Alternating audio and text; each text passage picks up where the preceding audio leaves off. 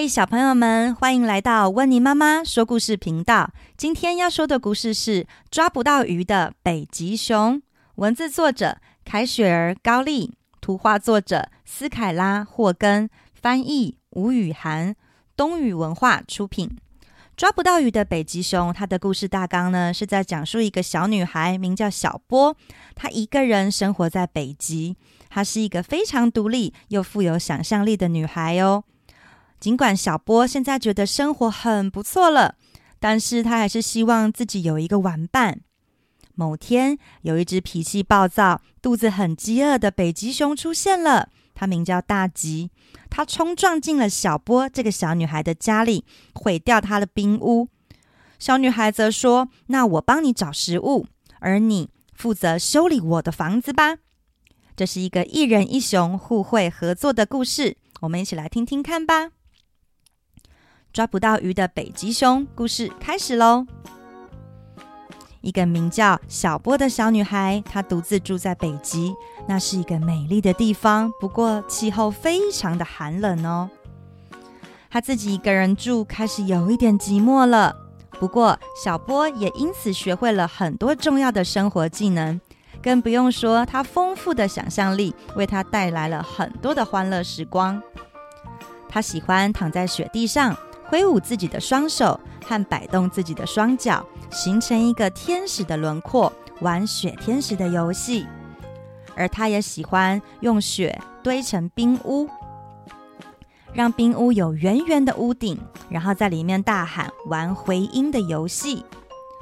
不过呀，他总是觉得要是有一个玩伴就更好了。突然间，小波听到一个巨大的隆隆声，接着，嘣嘣嘣，小波家发出了叽叽嘎嘎奇怪的声响，然后他的冰屋就倒塌了。只见他的小小冰屋的圆圆屋顶不断的有雪块掉落下来，他看见了一个巨大的影子朝他接近，是他出现了。原来是一只白色的北极熊，它名叫大吉，它也独自居住在北极。它突然出现在了小波家。现在的大吉非常的饿，肚子很饿很饿的咕噜咕噜叫。为什么呢？因为这只北极熊它很不擅长狩猎耶，总是捕不到鱼。最近北极的食物好像也越来越难找了，它肚子饿得咕噜咕噜叫的。不过，当大吉看到小波的时候，他觉得今天真的是他超级幸运日诶，想都没想，直接把小波要拿到嘴巴里进去吃。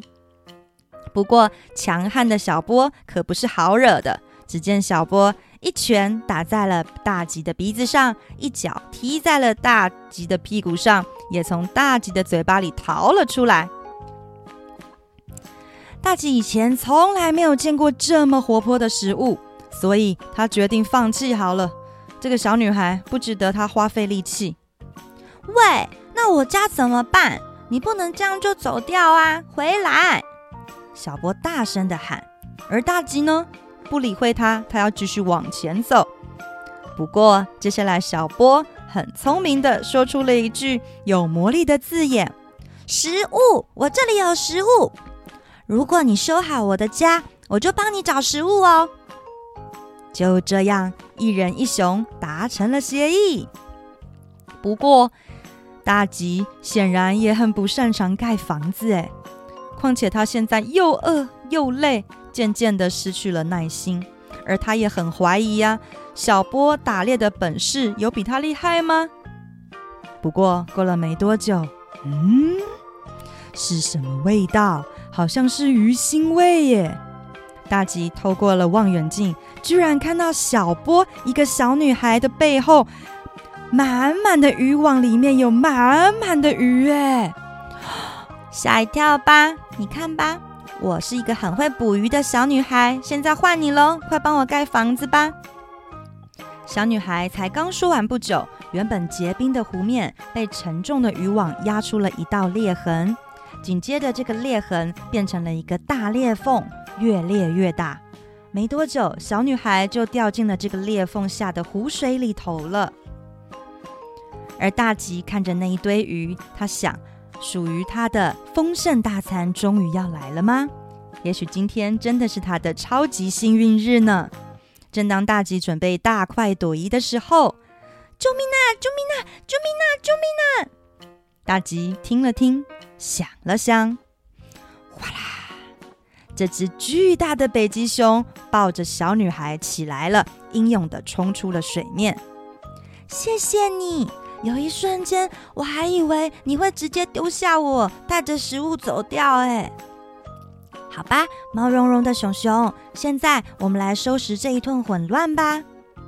大吉无奈地叹了口气：“我的名字叫大吉。你会说话哦？”哦，那你几岁？你喜欢什么颜色？你几公斤呢？你快绝种了，对不对？你对正在融化的冰山有什么看法？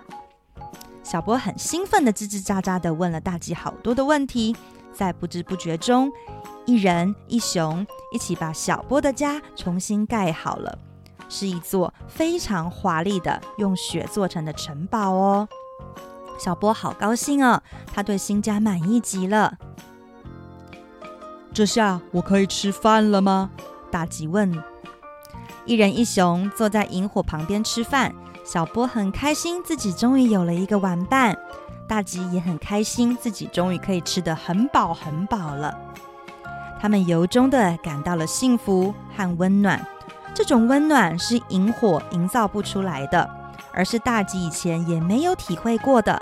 大吉也很喜欢这种感觉呢。有那么一瞬间，他甚至忘了北极此刻的环境有多么恶劣。他心想，也许这里并没有这么糟糕。小朋友们，故事时间结束喽。这本书呢，是有讲述到北极与它的气候变迁的问题。温妮妈妈在这边科普了一段北极气候的变迁的小知识，让大家知道一下。北极是地球最北边的地域。在调节地球的气温这个部分，北极扮演了非常重要的角色哦。为什么呢？随着北极的冰山逐渐的融化，海洋也跟着吸收太阳的热能，会造成海水的温度逐渐上升，导致全球暖化的问题哦。所以呀，融化的冰山会让海平面上升，带来洪水等灾害的隐忧。气候的变迁更让居住在北极原本的原住民面临到文化保存以及生存的危机呢。而北极熊呢，它是产自北极地区的一种大型的哺乳类动物哦。它是陆地上现存体型最大的肉食性动物。一只公的北极熊啊，它的体重可重达六百八十公斤哦。而且你们知道吗？北极熊实际上它不是白色的哦，它的皮肤其实是黑色的，而它的毛呢是空心结构，没有含任何的色素，它是呈现透明的样子哦。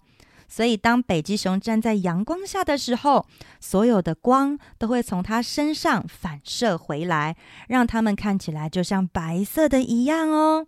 小朋友，这样子你们知道了吗？Hello，小朋友们！如果喜欢听温妮妈妈说的故事，不想错过更多精彩内容的话，记得要请爸爸妈妈帮忙订阅、按赞、分享、开启小铃铛哦！谢谢大家的收听，我们下次见。